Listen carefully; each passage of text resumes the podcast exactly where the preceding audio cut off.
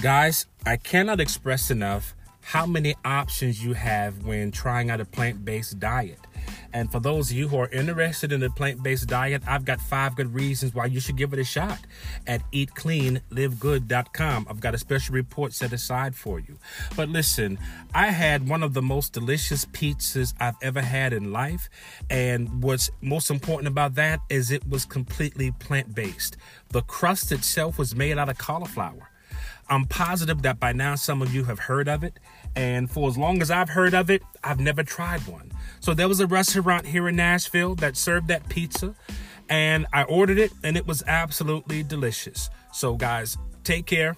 Speak to you all in, in the next episode, and bye for now.